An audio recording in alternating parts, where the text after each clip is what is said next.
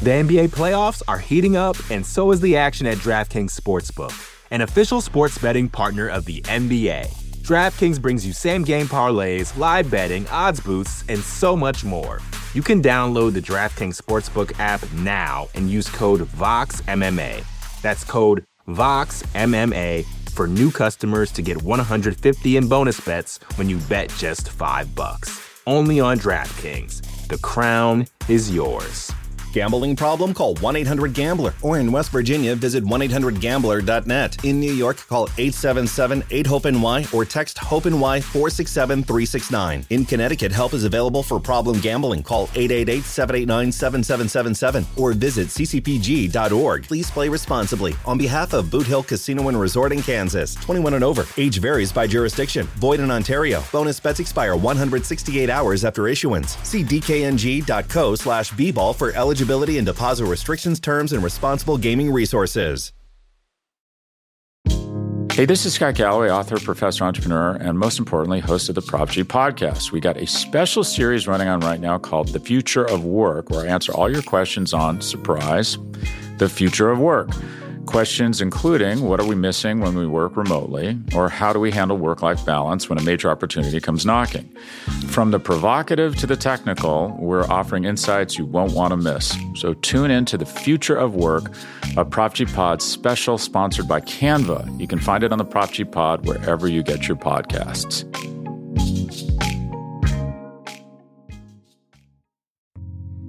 You're listening to the Vox Media Podcast Network.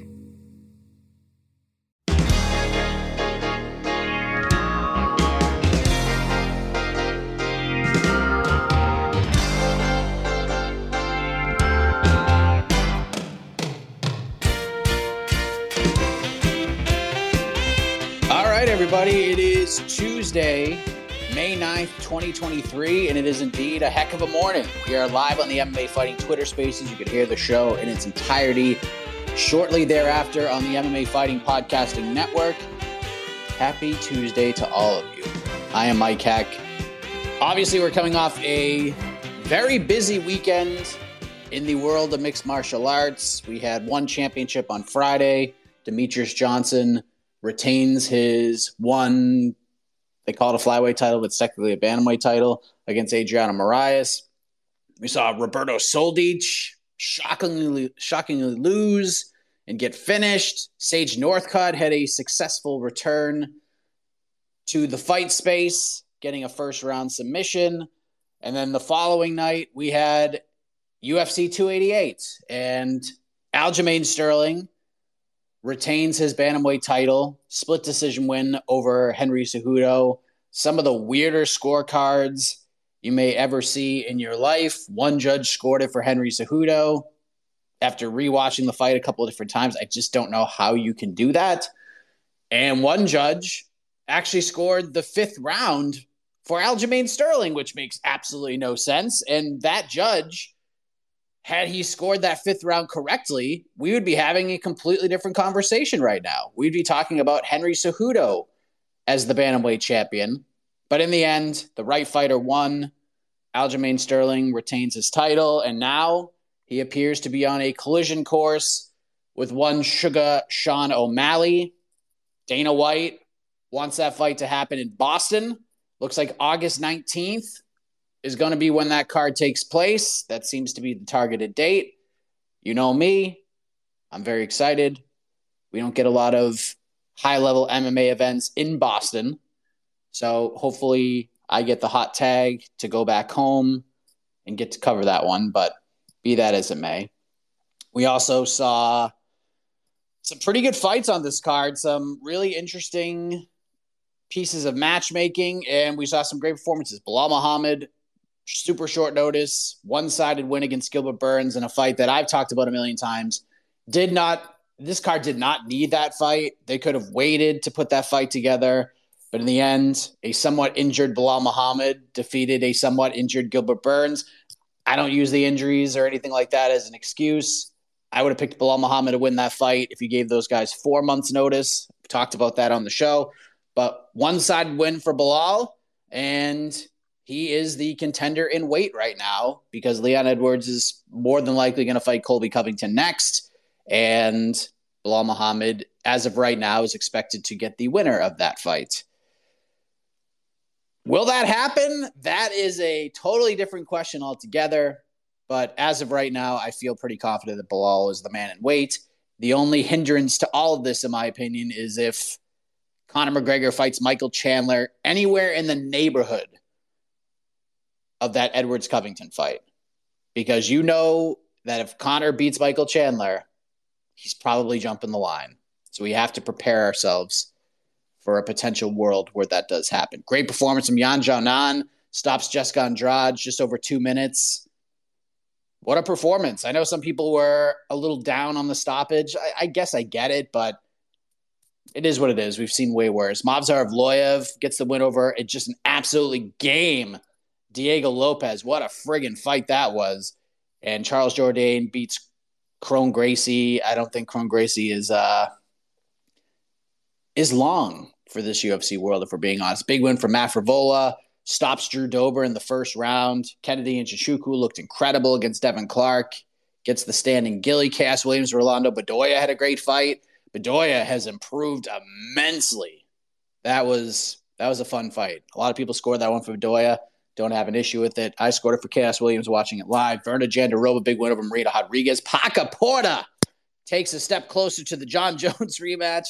Ikram Alaskarov, dude is a problem, knocks out Phil Haas in just over 2 minutes, and Claudio Ribeiro kicked the night off with a second-round TKO win over Joseph Holmes. So we'll obviously talk about that. I am told that later on in the program, we're going to be joined by a special guest. We have another busy weekend upon us in the world of mixed martial arts. We have, obviously, the UFC in Charlotte on Saturday. Let me just say this, something that I tweeted out on Sunday. That Charlotte card starts at 11:30 a.m. Eastern. I mean, just music to my ears. Makes me feel so happy.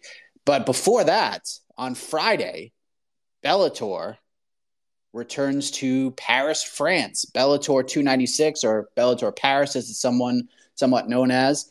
The main event in the middleweight division will be former champ Gegard Mousasi taking on Fabian Edwards, the brother of UFC welterweight champion Leon Edwards. I'm told that Fabian Edwards, one half of that main event, is going to hop on here and chat with all of you and all of us to preview that fight with Gegard Mousasi.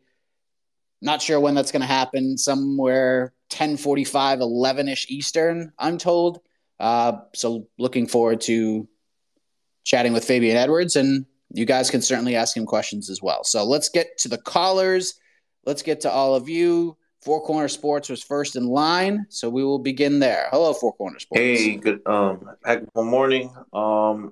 So I know I tweeted at you about Kron Gracie's performance, and I know on Friday I did say that what's gonna happen if Kron Gracie loses? Well, we need an APB for him. Well, I don't think anybody in this chat is gonna want to have an APB for Kron Gracie with the way that his performance was. I know we had a similar performance earlier in the year with Claudio Pueyas versus Dan Hooker, but this just topped it off. And as frustrating as watching that fight was, I mean, it seemed like Gracie was trying to fight as if this fight was being held in 1993. And him fighting very limitedly, him being away from the sport for 4 years, I mean, I thought he would have tried to improve on his striking, but it just was very putrid to see, just one fighter actually trying to fight and another fighter just trying to just focus on trying to bring somebody down and use that as his only method as to trying to, maybe gather a win. It was a horrible watch. I didn't like it at all. I know a lot of people on Twitter, a lot of people that I was with watching the fight as well, weren't pleased and were wondering why was this on the main card. I mean, I knew why it was on the main card because of the last name and the cachet that the Gracies have when it comes to mixed martial arts and in the UFC. But I wanted to know what you thought about that. The main event, I had it Aljamain round one. Was it Aljo one? Round one, round three, and round four. I know it was some people had it, Aljo, round two, and Cejudo was round three. I want to know how you had it. I just felt that Henry's gonna have a very difficult time, dealing with featherweights if he really does want to have to go up. I do like the matchup with him fighting Merab, but even at this late stage in his career, I do believe that Merab will get the better of Henry Cejudo, just because of he's in a chain wrestle. I know that Cejudo isn't gonna try to, stop a lot of those chain wrestlings, but I think Merab being a more active fighter and Henry being a little bit older, I just think that plays into a factor, and I just don't think Henry Cejudo is going to get very much success. And one of my last points is I wouldn't be surprised if Leon Edwards versus Colby Covington gets pushed in a little bit earlier. I know everybody says October because that's what Leon says, but do you think it's possible that Colby Covington versus Leon Edwards actually gets booked sometime in the summer, like maybe August or September? Just because the UFC has never really had Leon's back, and I don't see why they would actually have him now, after everything that they have put him through. All right. Thanks, Mike. Thanks, man. Yeah, I mean, look, I understand why the Kron Gracie fight was on the main card. It was one of the more talked about fights on the entire card, leading into Saturday, and we all just thought, there's no way it's going to go the way that it actually went. And then sure enough, it went the way it actually went. So the one thing that kind of irks me about all this is that Charles Jourdain is getting zero credit for the win. And Charles did a good job. Charles did a good job when Gracie was jumped guard a bunch of times and was able to stay out of trouble. And he just kind of beat the hell out of Kron Gracie. So good win for Charles Jourdain. I don't know what you do with Kron Gracie. I love the Ryan Hall fight idea. If you want to give him one more chance, why the hell not? If you're going to throw him in there with anybody, I feel like Ryan Hall would be the guy. So, sure, we could do that. Aljo, I don't know. I've gotten, different reads every time I watch it. Watching it live, I scored at 48-47 for Sterling. I think I gave the first two rounds to Aljo. I might have given 3 to Cejudo and then 4 to Aljo and 5 to Henry.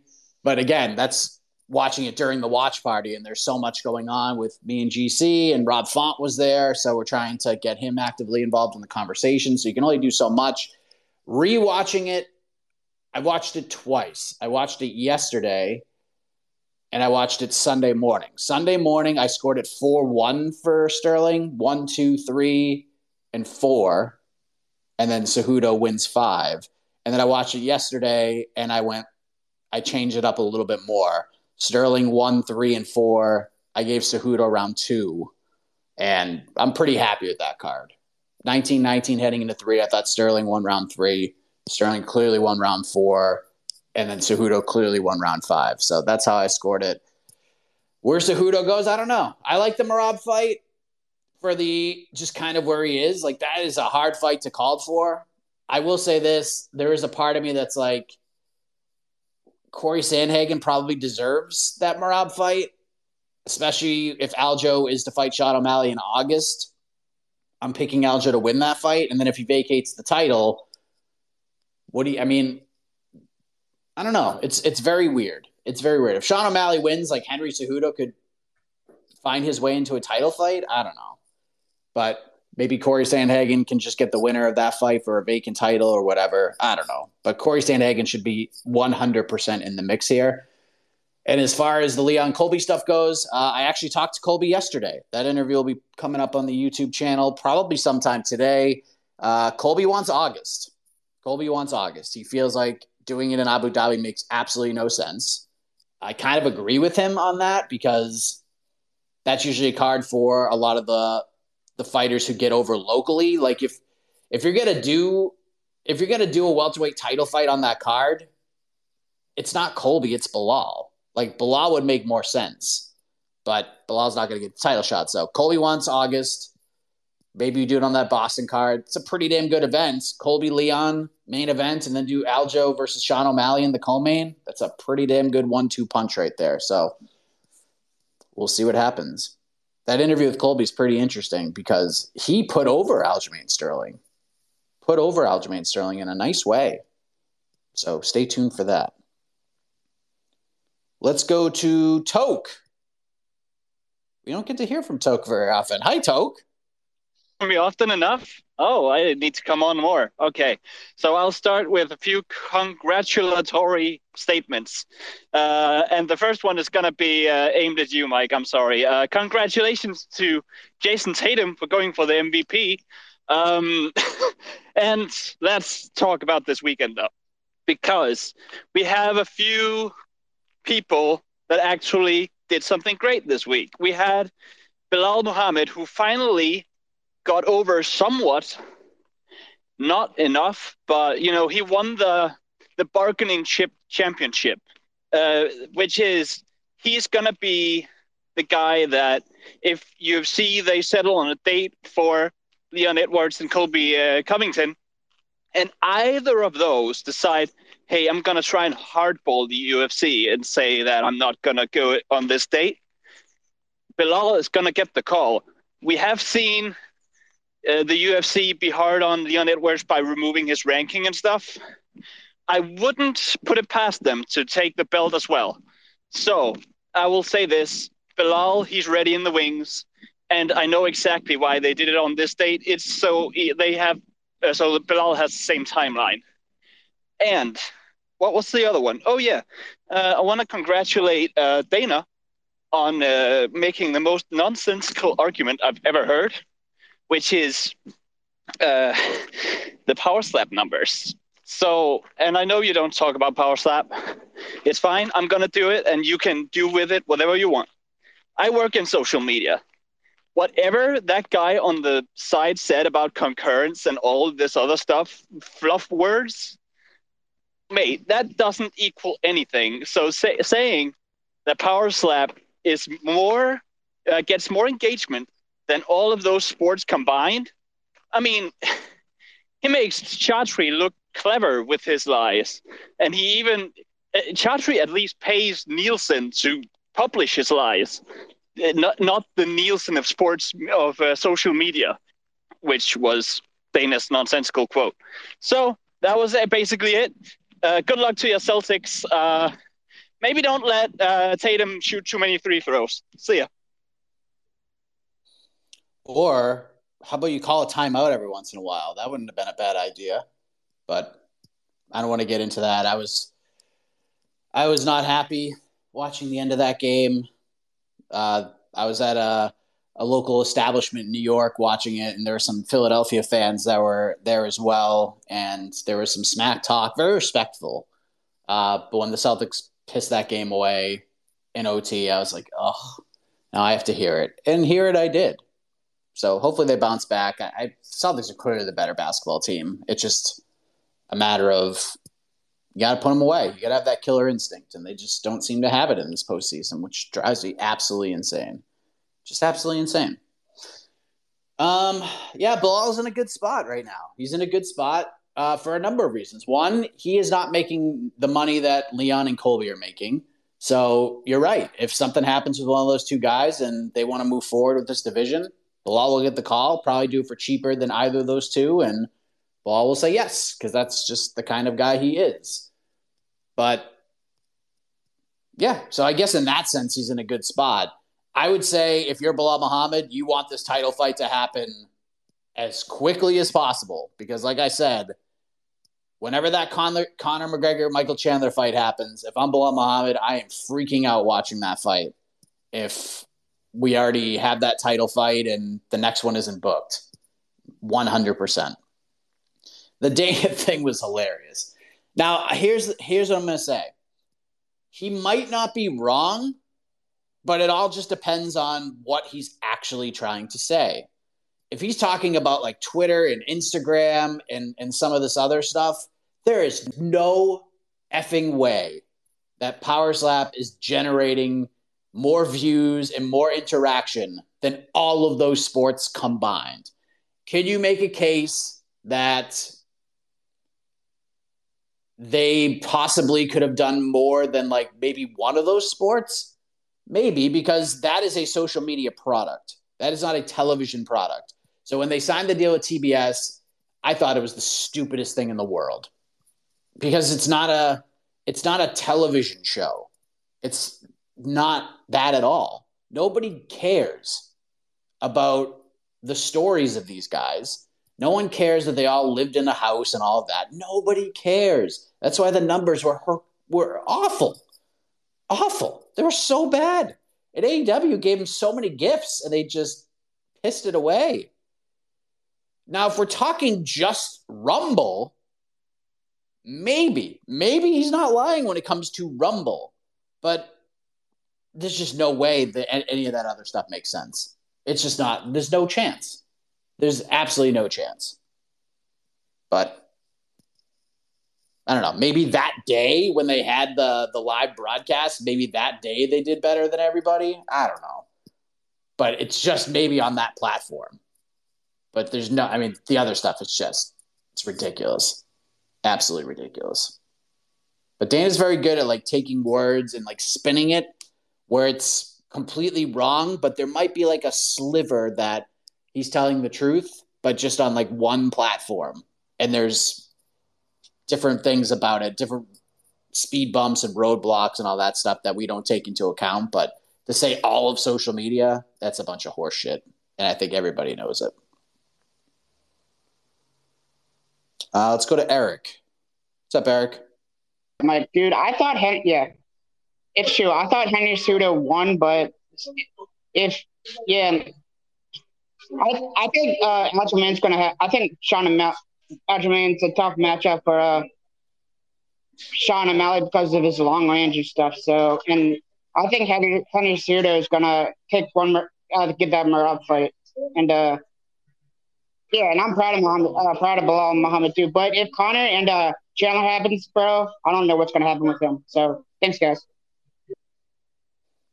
Yeah, if that fight happens, like I said, anywhere in the neighborhood of that title fight, and Conor wins, he's getting the next shot. It will not be Belal Muhammad, and he's going to be pissed, and he should be pissed. But that's just the nature of the beast. That's why we always say do the thing, and doing the thing is so important to help get yourself over. And he doesn't do the thing all that often. He wins fights, and that's great, but you got to have the full package. And I thought Belal did a good job in the post-fight. Jed Bishu didn't agree. I thought it was fine.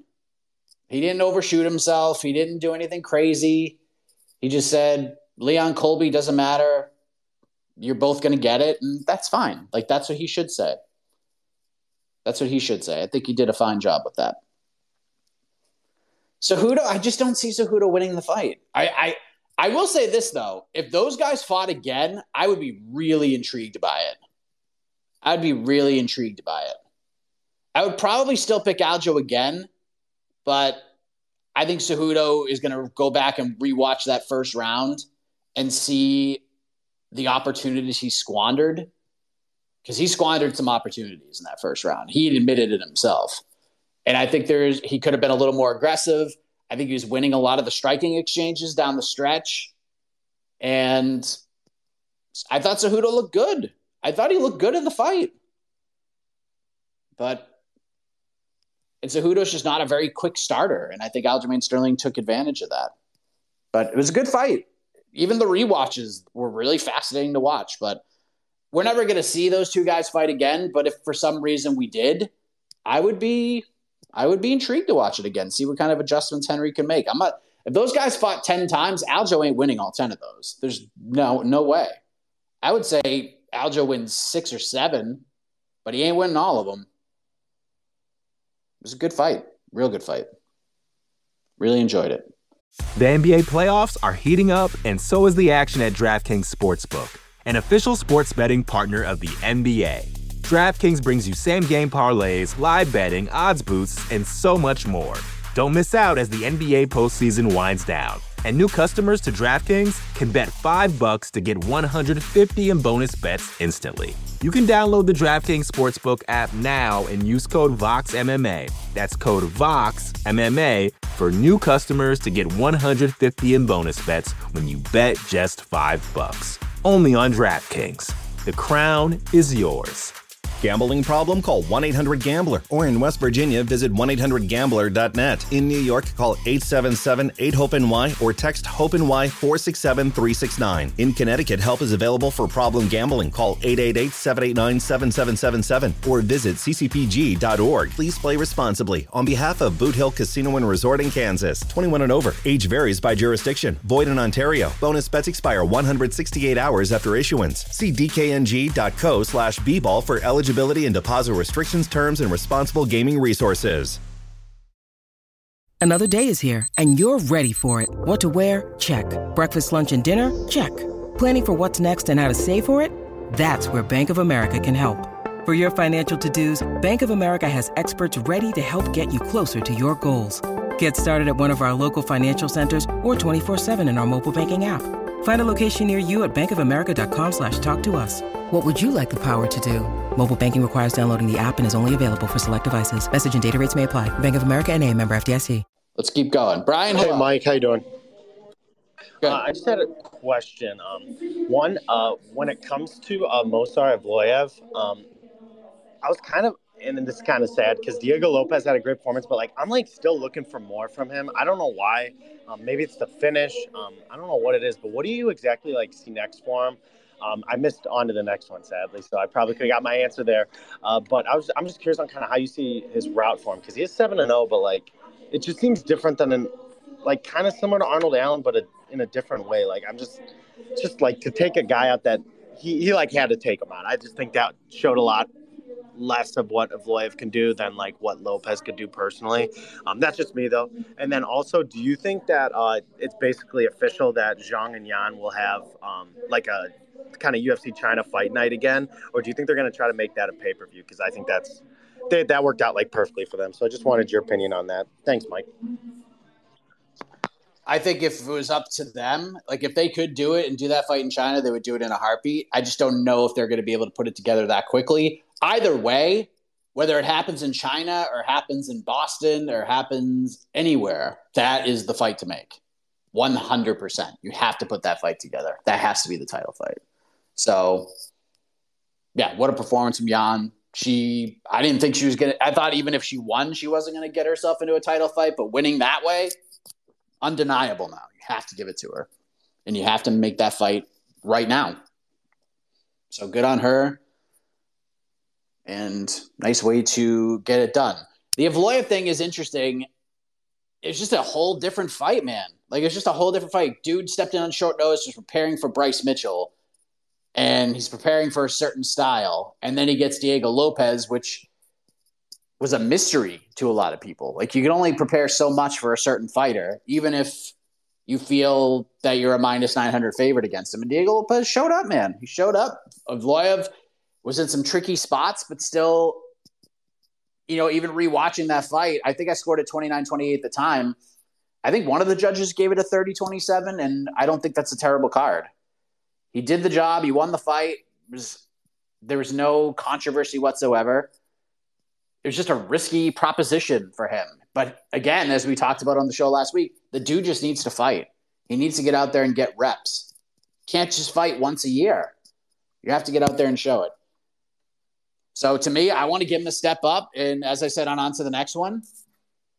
You mentioned he's in the same spot as a certain person, and that's the person I want to see him fight. I want to see him fight Arnold Allen.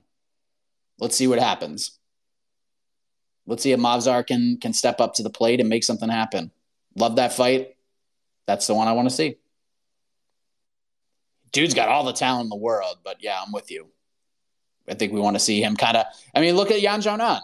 Hadn't had a finish at all, and then showed up against Jessica Andrade, and she Jessica Andrade. There you go. I think that's what Movsar needs as well. Tristan, hello. Hey, Mike.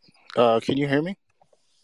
Yes. Hey, even though Belal won, and he did said he had an ankle injury,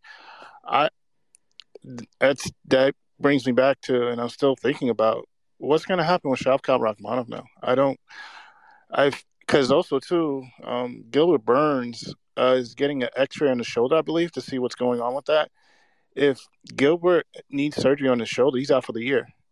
Now, I don't know who Shavkat is left to fight. And mind you, Shavkat doesn't fight very often. He fights once, twice a year. I mean, I know the other week you want him to fight 3 or 4 times this year. I'm like, whoa. But I mean, I don't know what you do with Shavkat. I don't know. What do you think their plans that the UFC has for him? I don't know if he fights Kamaru Usman, because Usman wants Khamzat Chimaev, but Dana says, I got to talk to Kamaru. If you want Khamzat, he's gonna have to fight him at 185. He's not gonna fight him at 170, because I don't think Dana trusts Khamzat to make 170. It's not feasible in his mindset, the way he was talking. So I really think it puts Shavkat in such a limbo here, what's going to happen to him and what plans the UFC has for him. So what's your thought about that? And then also, too, where are we at with Michelle Pereira and Wonderboy? Is that fight still going to be rebooked for another date, or is they're just going to scrap it altogether and have Wonderboy fight somebody else, or maybe have Michelle Pereira fight somebody else? What's going on with that? Thanks, Mike. Yeah, I mean, the latest I heard was they're trying to rebook it for another date. Don't know when, but you could throw that fight on any card, and it just gives it a boost. Yeah, as far as Shavkat goes, I mean, I think probably the best he can hope for right now is that Kamaru Usman will kind of keep that same energy that he has towards Chimaev and transition it towards Shavkat, because I don't think Shemaev's going to fight Kamaru Usman. Dana was kind of open to it, but only at 185, and it's just kind of asking a lot of Kamaru Usman, if we're being honest, and Kamaru certainly ain't getting a catchweight fight. I'd be interested in Kamaru versus Shavkat. But again, if that fight can't happen, then, I mean, I don't know what you do. You just get him out, get him an opponent, get him somebody. Sean Brady's fighting Jack Della Maddalena at the International Fight Week card, maybe the winner of that, if it's like a quick fight or something. You could do, I don't know how much Kevin Holland would be interested in fighting Shavkat Rakhmonov, but just the name alone and how Kevin will build that fight up, that's another interesting one. But just, you got to get him out there. You got to get him out there. He's at the top of people's minds right now. It's just a matter of keeping him there. But yeah, he's in a weird spot. Shavkat probably lost out more than anybody with that whole thing, but we'll see how it goes. Michelle, hello. Hello, Mike. So basically, hello. I don't know if you've spoke about Drew Dober's fight, but I just want to kind of talk about what I said last time regarding obviously I said he had the best chin in the UFC, or one of the two, him and Vettori, and then he got TKO'd basically. And then obviously for Frevola, he called out Paddy Pimblett. And I don't think that's a good fight for Paddy, because I know that Frevola possesses good power. And I don't think. And I think Paddy's a fraud. But what's your opinion on that fight, if you've not mentioned it already? Thank you. Yeah, good call. Good call from Frevola. Liked it a lot. Timing may not be on his side, unfortunately, because of the injury to Paddy. Paddy sort of responded to it and said he would take that fight because that's the easiest path to the top 15, and he's probably not wrong. And this is no disrespect to Matt Frevola. This is in all respect to the lightweight division, just how damn good it is. The UFC is not going to throw Paddy in there with Arman Tsarukyan or Grant Dawson or anybody of that nature. They're probably not going to throw him in there with Drew Dober. Maybe they throw him in there with Frevola, but I don't know. It just seems like that fight, if it's going to get made, it's not going to get made for quite some time. So I think Frevola will probably end up fighting somebody else and let the chips fall where they may. But good fight, good performance. I kind of see where Dober was coming from with the stoppage, but all the rewatches, I have no issue with the stoppage at all. Drew has been in big trouble in a lot of his fights and was able to battle through. So I think he was just looking for that vet. Come on, give me a chance to recover, but didn't seem like that was going to get much better for him. Matt Frevola just looked incredible. And if you can get Matt back in that New York, New Jersey-ish area, you throw him on all of those cards because he looked like a freaking star on Saturday. But yeah, if you can get the Patty fight, jump all over it, but it doesn't look like that would happen anytime soon. What's up, Abzalia? Yes, I've just got a few questions I want to ask. Well, firstly, regarding the main event, I think it's a really good event. As I did say last week, I knew it was going to be a big wrestling match, and I have to say Aljamain Sterling did a very good job on the wrestling, and he showed a lot of his unique grappling skills. He showed a lot of different techniques. Henry Cejudo came with great adjustments, and I also like the fact that Henry was attacking in the striking field with Aljamain, because Aljamain had the upper hand in that, so I think props to both of them. I just want to know your thoughts on how do you see the Sean O'Malley fight and Aljamain fight play out, and also when do you think the Jamahal Hill Yuri Prohaska fight will happen? That's all I have to say, man. Have a good day. The year, I mean, I just don't. We don't know what's going on with Yuri right now, so it's hard for me to say. I hope we see it sooner rather than later, because that division, like, nothing's happening at 205 right now, just nothing. And I know we have Anthony Smith, Johnny Walker coming up on Saturday, but even then, it's like nothing's really happening. So we kind of need that fight to happen and get put on the books, and for those two to actually fight each other for this division to kind of have some kind of direction, because light heavyweight is not a great division. That fight between Jamahal Hill and Yuri Prohaska is going to be incredible. I can't wait for that fight whenever it happens. But really needs to be done, and Yuri's just such a question mark right now. We don't know when he's coming back, what his shoulder looks like right now. Yuri seems to be the forever optimist, which I appreciate.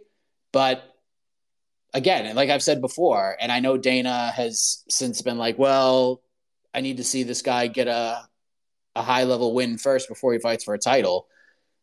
I would not be shocked to see Alex Pereira step right into a title shot at 205 if Yuri ain't ready to go. I mean, nobody wants to see Jamahal Hill fight Ankalaev, or I mean, maybe the Blachowicz fight would be a little more interesting to the casual viewer, but the Alex Pereira fight would do pretty well on pay-per-view. So if you can't get Yuri, I think Alex Pereira would be a fun, entertaining possibility as like the plan B. But yeah, I have no idea. No idea what is going on with that man. Sterling O'Malley, I'm picking Aljamain Sterling. I do agree with Henry Cejudo, because Henry said if Aljo can't take Sean O'Malley down, it could be a long night for him. And he's probably not wrong about that, but I do think Aljamain Sterling will be able to take Sean O'Malley down. Sean is pretty tricky off of his back, but Aljo's just so big and strong and very smart and calculated when it comes to those situations. I'm sure when they prepare for Sean O'Malley, they'll be preparing for a guy who's really good off of his back. So I think the opening odds were Sterling was a minus 240 favorite. I think that's about right to open. I think that's probably about right. I think by the time they fight, I think Sterling will be around the minus, I don't know, maybe he'll end right around the same, because I do think there is people are kind of skeptical of Aljamain even still, and people love Sean O'Malley, and they see him as a live underdog. I think Jed Meshew said on the first part of the ranking show I was listening to this morning that he hasn't quite gotten there yet, but he's inching more towards Sean O'Malley beating Aljamain Sterling. And I think he also said the same thing about Henry Cejudo beating Aljamain Sterling, but by the time he watched enough tape and got to the fight, he changed his mind and went Aljo.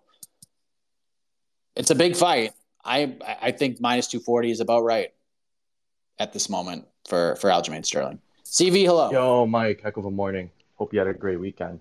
I was going to ask another vibes check ahead of Game 5 tonight, but I was just going to ask, will Joe Mazzulla call a timeout tonight? But I guess we'll find out. I just want to comment. I know everybody's saying how the lightweight and the men's bantamweight division is the most exciting. I want to put stock, and I want to jump on the women's strawweight bandwagon, especially Yan Xiaonan. I think that was a great finish, and I think that brought like a lot more excitement to the division. And also shout-outs to Stamp Fairtex with the body kick KO from one. Would love to see her in the UFC one day. That's it for me. Yeah, I mean, I'd love to see Stamp in the UFC too, but I don't think her personality can shine as much in the UFC. Like half of her, like a big chunk of why people love her so much is the big entrances. And I mean, she can still dance her way to the octagon, but she's not the same. It just will feel a little more empty, not doing it on a stage like that. But man, Stamp is legit. That body kick was ferocious and nasty. Yeah, strawweight division's always been the most exciting women's division. Like the fights really very rarely ever let you down. They're all fun. I just didn't expect Yan Xiaonan to go in there and just melt Jessica Andrade. I don't think anybody saw that coming. I don't think when people were looking at the lineup that the one who could sit there and have the highlight of the night, I don't think Yan Xiaonan was the fighter in anybody's bingo card, if you will. And damn it, she did it. But that division has always been fun. It's always been a fun division. It's lost a little bit of its luster because some of its depth has gone. Like some of the strawweights have moved up. Others have moved on. Rose Namajunas is always sort of a wild card. So we don't know when or if or who she's going to fight. Carla Esparza was the champion for a minute, and that fight with Rose just really put a damper on things. But strawweight's always been fun. It's probably the fights always deliver.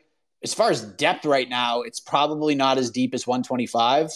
125 is probably the deeper division. There's a lot of up-and-coming, emerging contenders, but 115 is not that far behind. So, yeah, great win for Yan Xiaonan, and man, that fight with Zhang Weili is going to be big. It's going to be big. So good for her. It's just really good stuff.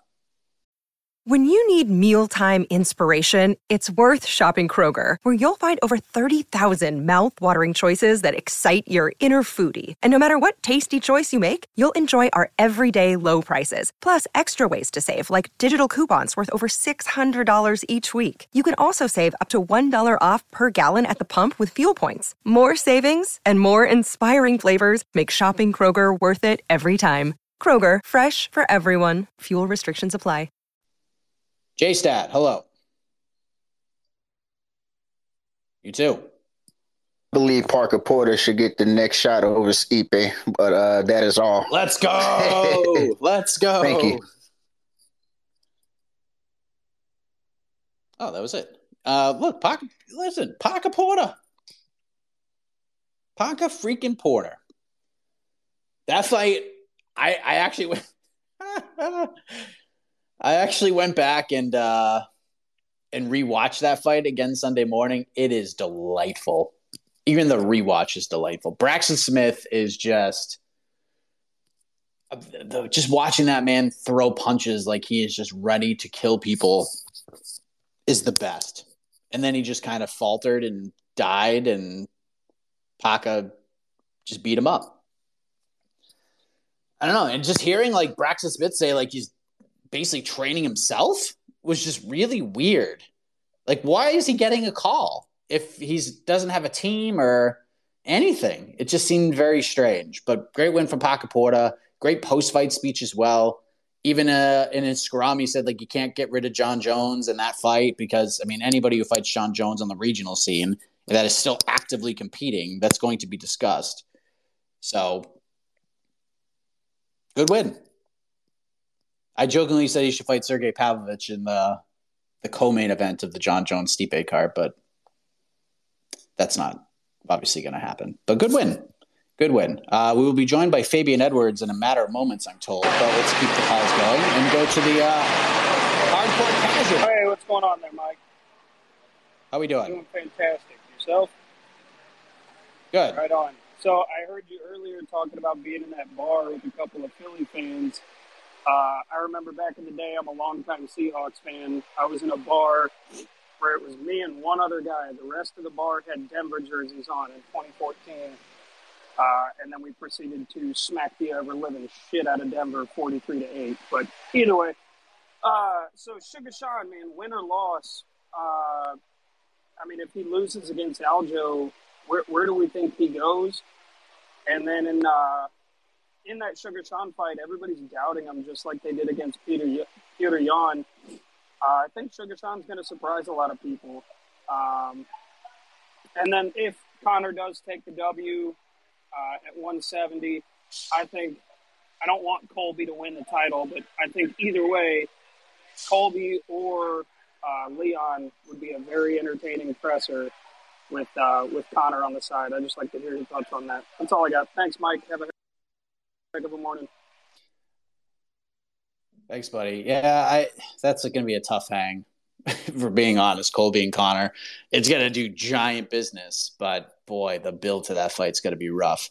I will commend the UFC, or I will give them credit, because I did not want to see any sort of a build between Aljamain Sterling and Henry Cejudo. We saw like the DC thing where it was like the double call and DC was conducting the interview, and that was just awful. I was like, oh my God, we still have like 6 more weeks of this crap. But luckily they kept those two apart. Press conference was awful. But we got through it pretty quickly, and then the fight was over, and Cejudo I thought he handled a lot. That was one of the more fascinating post-fight press conferences that you will ever see with Henry Cejudo. You're just seeing a guy who put it all on the line and came back after 3 years and wanted to just do something that no one had ever done before. And just watching him in the moment come to terms with the loss, but still trying to find positives in it and trying to get other people to sort of provide those positives. I mean, it's just, we could sit there and we can critique fighters all we want, but we have to also understand, like, this is what they do. This is their living. They have goals and dreams and aspirations just like any of us. And when you see a high-level competitor like Henry Cejudo come to terms with the loss the way that he did, like, you just got to feel for the guy. Like, you can like the guy, you can like the cringe and all of that, whatever, but just watching him, like, kind of come to terms with it, it was just like, man, just hurt your soul a little bit. You know what I mean? But that is what it is. All right, we're going to take one more call, Barbarossa, and then we have a special guest that's going to join us in a matter of moments. So, Barbarossa, hello, what do you got? You're muted. All right. And he's not there. Okay. So let us welcome in one half of the main event for Friday's Bellator 296 card. He will take on former champion Gegard Mousasi, 5-round middleweight contest, Paris, France. Let us say hello to Fabian Edwards. Fabian, are you there? Yeah, I'm here. How's everyone doing? We're doing great, man. So thank you for joining us. We are just a few days away from this big fight with Gegard Mousasi. And I guess the first question I had for you is, what was your reaction when you found out that Gegard Mousasi was going to be your next opponent? Not a big reaction. I expected it. You know, I expect for me to fight Mousasi because he just came off a loss, and I'm on the way to a title shot. So, yeah, I wasn't surprised by it. Not surprised by it. And obviously, you've been preparing for this guy. You're coming off the win over Lyoto Machida. You're coming off the win over Charlie Ward. And kind of seeing what Gegard did in his recent fight when he lost the belt to Johnny Eblen, what were some of the big takeaways you had from that fight? I'm sure there's a lot of things that you saw that you're going to be able to use to your advantage in this fight. But what were some of your takeaways from Mousasi's fight with Johnny Eblen? My takeaway was, obviously, I had to keep those secret until after the fight. You know what I mean? Don't give too much away, but okay. You know, I can't give the game plan away. But yeah, Johnny, he exposed a lot of holes that's been there in Mousasi for a lot of years. You know, so I know Mousasi saying he never showed up and all of that, but Johnny just fought a smart fight, you know, a lot of lateral movement and stuff, and yeah, we look to add to that, you know, like, yeah. Were you surprised at how that fight went down? Did you think it would be more competitive than that, or was that something you expected? No, I was shocked as everyone else, you know. I thought it was going to be a closer fight, or I even had Gegard to win the fight, so. I think Johnny shocked a lot of us, and I think Gegard himself was shocked But he's trying to play it down, play that saying that he wasn't prepared and all of that shit. But that's just how he fights, and obviously Johnny exposed him that time. So do you think after coming off this loss that Gegard is going to be like more prepared? Obviously, coming off that loss, he wants to get back to that title. I'm sure you want to run that back and get that bad taste out of his mouth. But are you expecting the best Gegard Mousasi possible on Friday? Yeah, I hope. You know, I hope. Otherwise, it's a short night. You know, so yeah, I hope it's the best Gegard, and yeah, that's it. And by the way, we're speaking with Fabian Edwards, who takes on Gegard Mousasi in the main event of Bellator Paris on Friday. So if the peeps here have questions for Fabian Edwards, please go ahead and hop in, and he will answer some of these questions. Obviously, it's media day today, and you guys had the press conference already, right, Fabian? Yeah, we had it this afternoon. So yeah, morning. Yes, and how did you enjoy that? What did you take away from the experience and being able to share the stage with your opponent? It's all right, you know, just mature, you know. Gegard's not really a talker like that. So I didn't really expect much from it, you know. It's good to look into his eyes and get a feel, and yeah, that's about it. And now, of course, Johnny Eblen, after his win over Tokov, said, listen, I'm eyeballing this Gegard Mousasi-Fabian Edwards fight. I'm going to take on the winner, so if you win this fight, like, it's a no-brainer. There's no other fight. You and Johnny Eblen are fighting for the title. Are you not? Yeah, when I win it, I'm definitely fighting for that title, you know, and I'm taking that title off him. I know he's been going around saying the best middleweight and all of that, but yeah, when I win this fight, I look to take that off him, you know. Yeah, that'll be a big fight. We should probably do this fight in London, right? For London, Birmingham. Are you doing in Birmingham? Yeah, she's in Birmingham. Yeah, that would make some history for Birmingham. So, yeah, I'll be trying to push for that. That would be absolutely massive. And so, how do you see this fight playing out? What's the? I don't know if you're in the prediction game, but what's the thought process that plays out in your mind when it comes to this fight on Friday? What are the headlines going to read when we're writing this thing up? The headline going to read Fabian defeat or dominated Mousasi. You know, that's it. Win. That's all. That's all. The mindset. Just win, by any means necessary. By any means, you know what I mean. I'm going on with that win, and whether that's a finish or that's a clean 5-round fight, but I'm getting my hand raised at the end of it. So that's it. Where does this put you overall? Like, you beat Gegard Mousasi, you're knocking on the door of a title fight. Where do you think a win over Gegard puts you, like, in the overall global rankings at 185? Like, top 5, top 10, higher? Where do you think a win over Gegard puts you in that conversation? Yeah, that's for the top 10, top 5 middleweights. You know what I mean? A lot of people are, before he lost his title, everyone was saying he was the best middleweight and all of that in the world, you know? And so when I go in there and I defeat him, yeah, I want to have that same respect put on my name as well. I mean, you could be in a position where at the end of the year, you and your brother will be world champions. Is that something you guys talk about at this stage in your careers? Yeah, you know, it's a thing. It was a dream, and it's close. You know what I mean? It's a very close dream. My brother achieved his gold belt. I'm 2 fights away from achieving mine, and yeah, I'm doing everything in my power to make sure I achieve that, you know? Yeah, and obviously there's a lot of discussion about Leon right now. Should he fight Colby Covington? We just saw Belal Muhammad get a big win right now, and we haven't really heard from Leon since. And I don't know what sort of insight you can provide us, but he seems to think that Colby should not be getting a title shot right now, that he has to go out and get a win, and maybe that's something that can be discussed. But Belal coming off that win on Saturday, where is his mind sort of at right now? Is he coming to terms with a possible fight with Colby, or is he still kind of hesitant about that idea? Obviously, anyone can get it, but Colby don't deserve it. You know what I mean? I know a lot of guys, and they think he deserves it, but when Leon was sitting on the sideline due to fights being cancelled and having COVID and all of that, he was taken out of the rankings. You know what I mean? Colby sat on the sideline, refusing fights or whatever he was going through. He come back, beats a Masvidal, and then all of a sudden he deserves it. You know what I mean? It's just, from our point of view, it's like Leon had to work hard to get his shot, and now Colby's lost twice to the ex-champion, and now he deserves a shot from beating Masvidal. I think it should be Belal versus Colby, and the winner of those two get a shot at my brother, you know?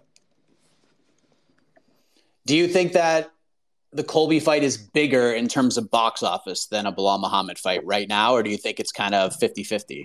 Yeah, probably bigger. You know, Colby likes to talk a lot of shit and all of that. So in terms of that, yeah, it's bigger, right? But like, my brother's not fucking scared of fighting anyone. He's just fought like one of the GOATs. You know what I mean? I beat him twice, so it's not a factor of I don't want to fight this guy because I'm scared. It's just he's had to graft hard to get to his position, and Colby hasn't done fuck all in terms of like the last couple of years. So that's the only thing that don't rub us the right way, you know?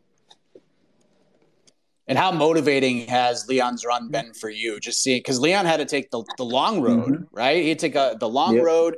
At one point, he got taken out of the freaking rankings because of the Khamzat Chimaev situation. And then he just silenced everybody. He knocks out Kamaru Usman and then comes back and wins the decision in London and looked like a massive star doing it. And now you have this big fight. You're knocking on the door of a title shot yourself. Like, how motivating has that been for you? Very motivating. You know, very motivating. But, yeah, that's it. You know, like, to see it happen from hometown, but then to see it happen from a family member, it's just surreal, you know. So yeah, it just makes us confirm, just believe in the team. You know what I mean? Just believe in the team, believe in the coaches, put your head down and work, and you can achieve it. And yeah, that's what I'm out here to do. All right, let's see. I see some people hopping in. So if you have questions for Fabian Edwards, one half of Friday's Bellator Paris main event, he takes on Gegard Mousasi, hop on in, and we'll bring you in, and you guys can ask Fabian Edwards some questions. Cole, do you have a question for Fabian? Yeah. Oh, it's a UFC-related question. Is that not okay? Go for it. Whatever you want to ask. So I just want to get a quick gauge on what kind of percentage would you put on Conor Chandler happening this year, and where was that percentage, you think, about like 3 weeks ago? I'm just kind of trying to gauge if you guys think that this fight is getting away from happening this year or still has a big possibility of happening. That's all I got. Thanks, man. I'll actually address that later. Let's keep the questions for Fabian at this moment. Abzwalia, do we have you? Do you have a question for Fabian? Hi, Fabian. I just got a question regarding the mindset that you're heading towards this fight. What type of, without giving your game plan away, what type of fighting style are you really particularly focusing on with your opponent, and how do you intend to tackle, and how many rounds do you see yourself, you know, possibly finishing or ending this guy? That's all I have, man. Best luck to your fight. Thank you. What part I've been working on the most? I think all of it. I think this camp for me has been mainly focused on just being the best version of myself, you know, and that's it. I know Mousasi seems to think the wrestling part ain't up to scratch or anything, and he don't look to take it there, but I'm ready in all areas. You know, I really do think I'm better in all areas, and when I turn up on Friday night, like, everyone will see that, you know, so, yeah. Are you enjoying Paris right now, Fabian? What's the atmosphere like? Are people just fired up for this card out there? You know what? Me and my team have just been here walking around laughing. You know what I mean? Like, we're not really the type of team to sit down and be all moody and deep in our thoughts. You know, we know we've done the work. So we're here. We, just enjoying Paris. The weather's a bit shit, you know what I mean? But, like, the nice building, the nice food. Obviously, I can't enjoy too much of, but yeah. That meal after weigh-ins is probably going to be just delightful. Let's go to Adib. Anthony's on deck. Let's see if we can get Adib in here. Adib, do you have a question for Fabian Edwards? Fabian, how are you doing, man? How you doing, mate? You okay? Yeah, I'm good. Yeah, so, I mean, heading into the Kamaru Usman fight, Leon Edwards was seen as a big underdog. Do you feel the same way heading into a fight against Gegard Mousasi, one of the biggest kickboxing legends? And do you take the same energy that Leon had into this fight? And once again, we're all rooting for you, mate. Good luck. Yeah, thank you for that. Yeah, I feel that way. You know, obviously, in terms of probably the media and stuff, but me and my team don't feel that way, you know, and that's all that matters. You know, we're fully locked in. Like I said, the work's been done. The work has been done. I'm super confident, and I'm not just saying that for the sake of saying it. I am really confident and calm, and yeah, I'm just really ready to turn it on, you know, and put a show on and get that win. All right, I'll take two more, and then we'll let Fabian do his thing. Anthony, do you have a question for Fabian Edwards? Yeah, I was just wondering. It feels like after Leon won the first one against Usman, it feels like we started hearing about you more, Fabian, and we saw you destroy Charlie Ward and started talking title aspirations.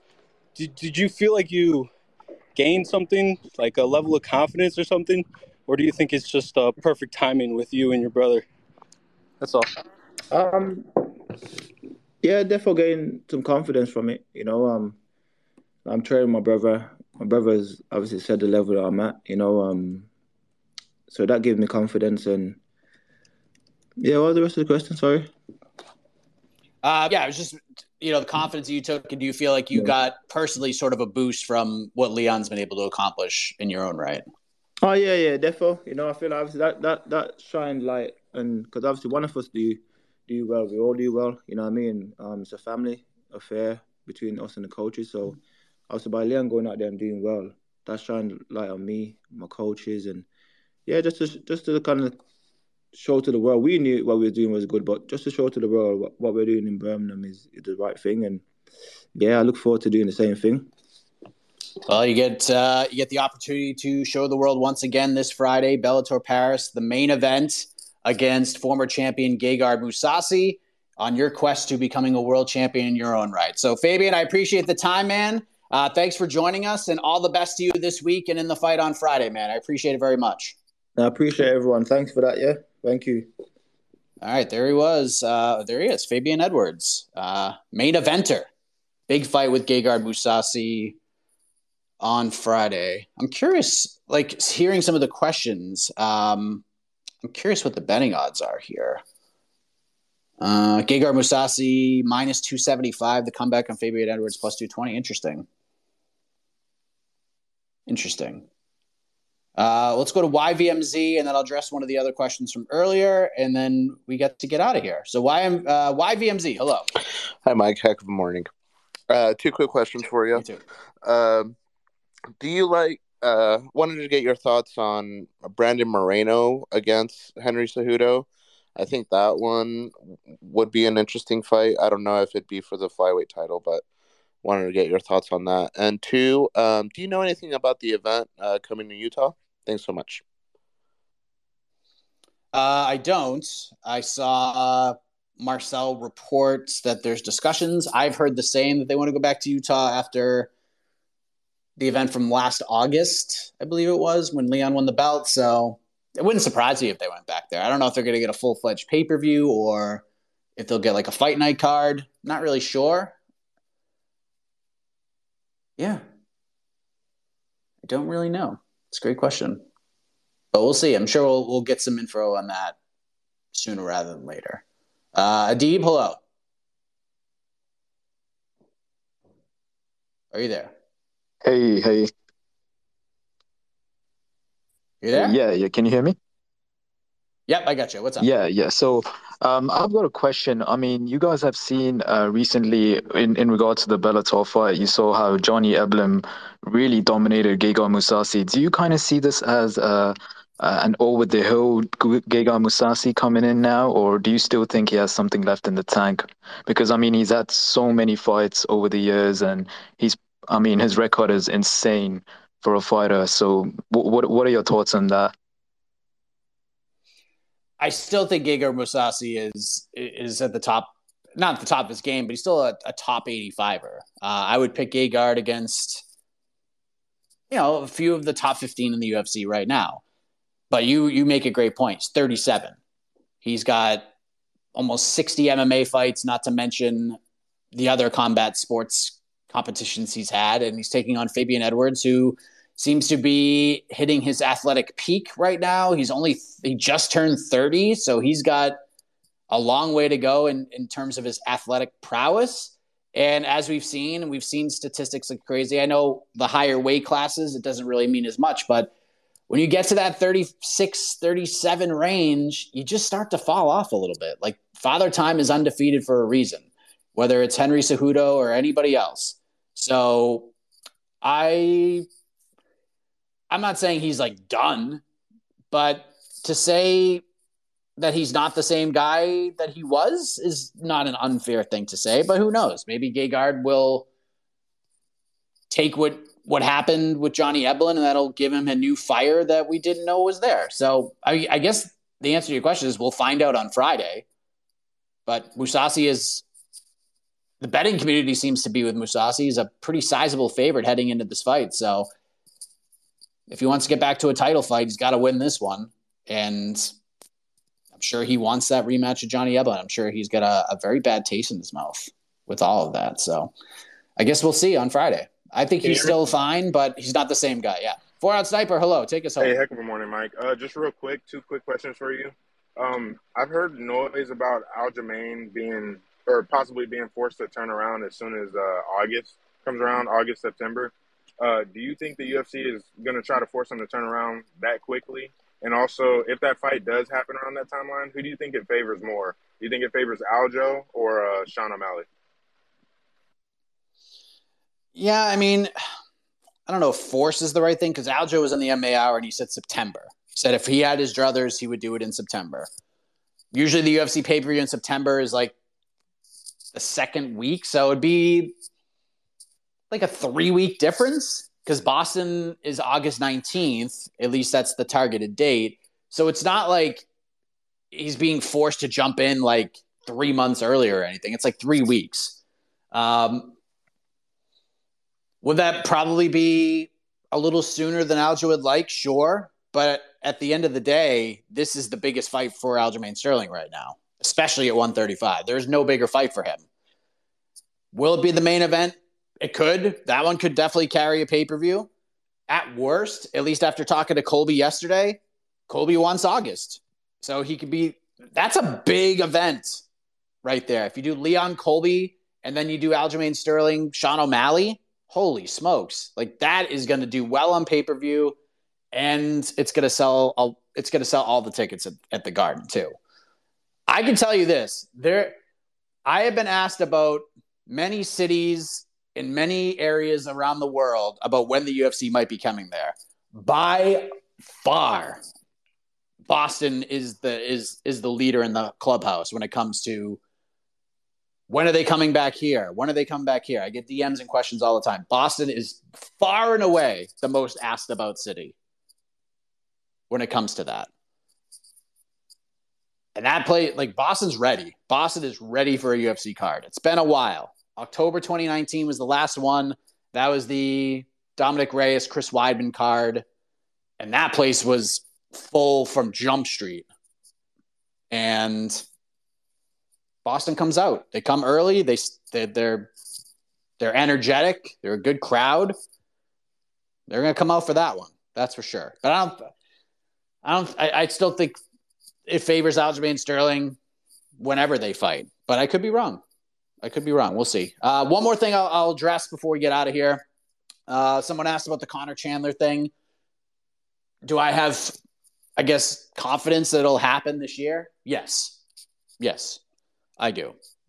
And if you're Conor, you definitely want this fight to happen sooner rather than later, especially with the Leon Colby thing coming up for the exact reasons I just talked about earlier. Belal Muhammad winning that fight puts him in a great spot. But like I said, if you're Belal and they do Colby Leon in August and then they somehow book Conor Chandler in September or somewhere around there, you are going to be nervous. And you should be. So I feel like it'll get done this year. I don't know anything about this, honestly. Like, I haven't seen any clips or anything like that. And I know Dane has talked about it a little bit, but I've talked to some people who are aware of what happened on the Ultimate Fighter. And basically people have told me, and these are people who are kind of like me when it comes to that show. It's just like, ugh, the Ultimate Fighter again. It's been the same show for 30 seasons or whatever. They feel that once that show starts and the weeks and the programs continue to run and the stories are being told and Conor and Chandler begins to brew more, that by the time that season ends, everybody covering the sport, watching the sport, that's going to be the talk of the sport, is that fight. I don't know anything further, but everyone's like, wait, when that season comes out, like, people are going to watch it. Even me. And I already know what happened. So we'll see. But I think once Conor ends up on that screen, he starts doing his thing, I think people are going to be hankering for it and clamoring for it. And it's going to be a huge fight this year. I would probably just keep it for December at this point, because we got some big ones coming up. If Jones and Stipe is going to do November, let's just put ourselves in a decent spot for December, because that December pay-per-view last year was not good. It was not very good. We got Paddy Pimblett and Jared Gordon as the co-main, which ended up being like a fight people cared about. But we got Magomed Ankalaev, Jan Blachowicz in the main event, and yikes.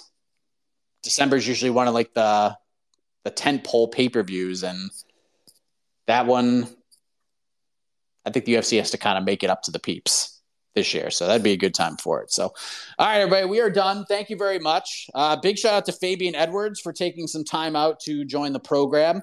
Make sure you tune in to Bellator Paris. I believe the prelims start around noon Eastern on Friday.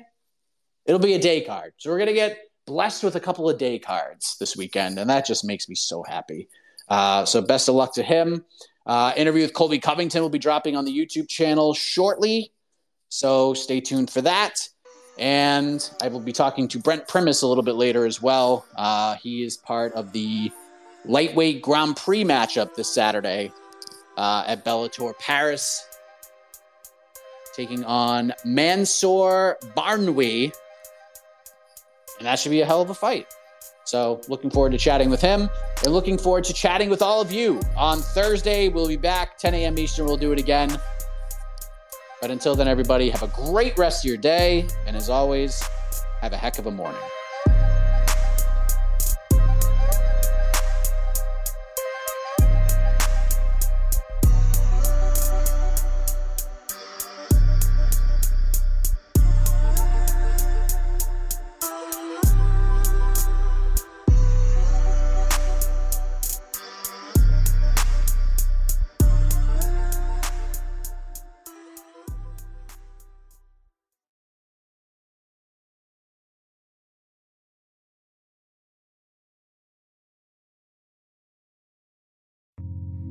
You're listening to the Vox Media Podcast Network.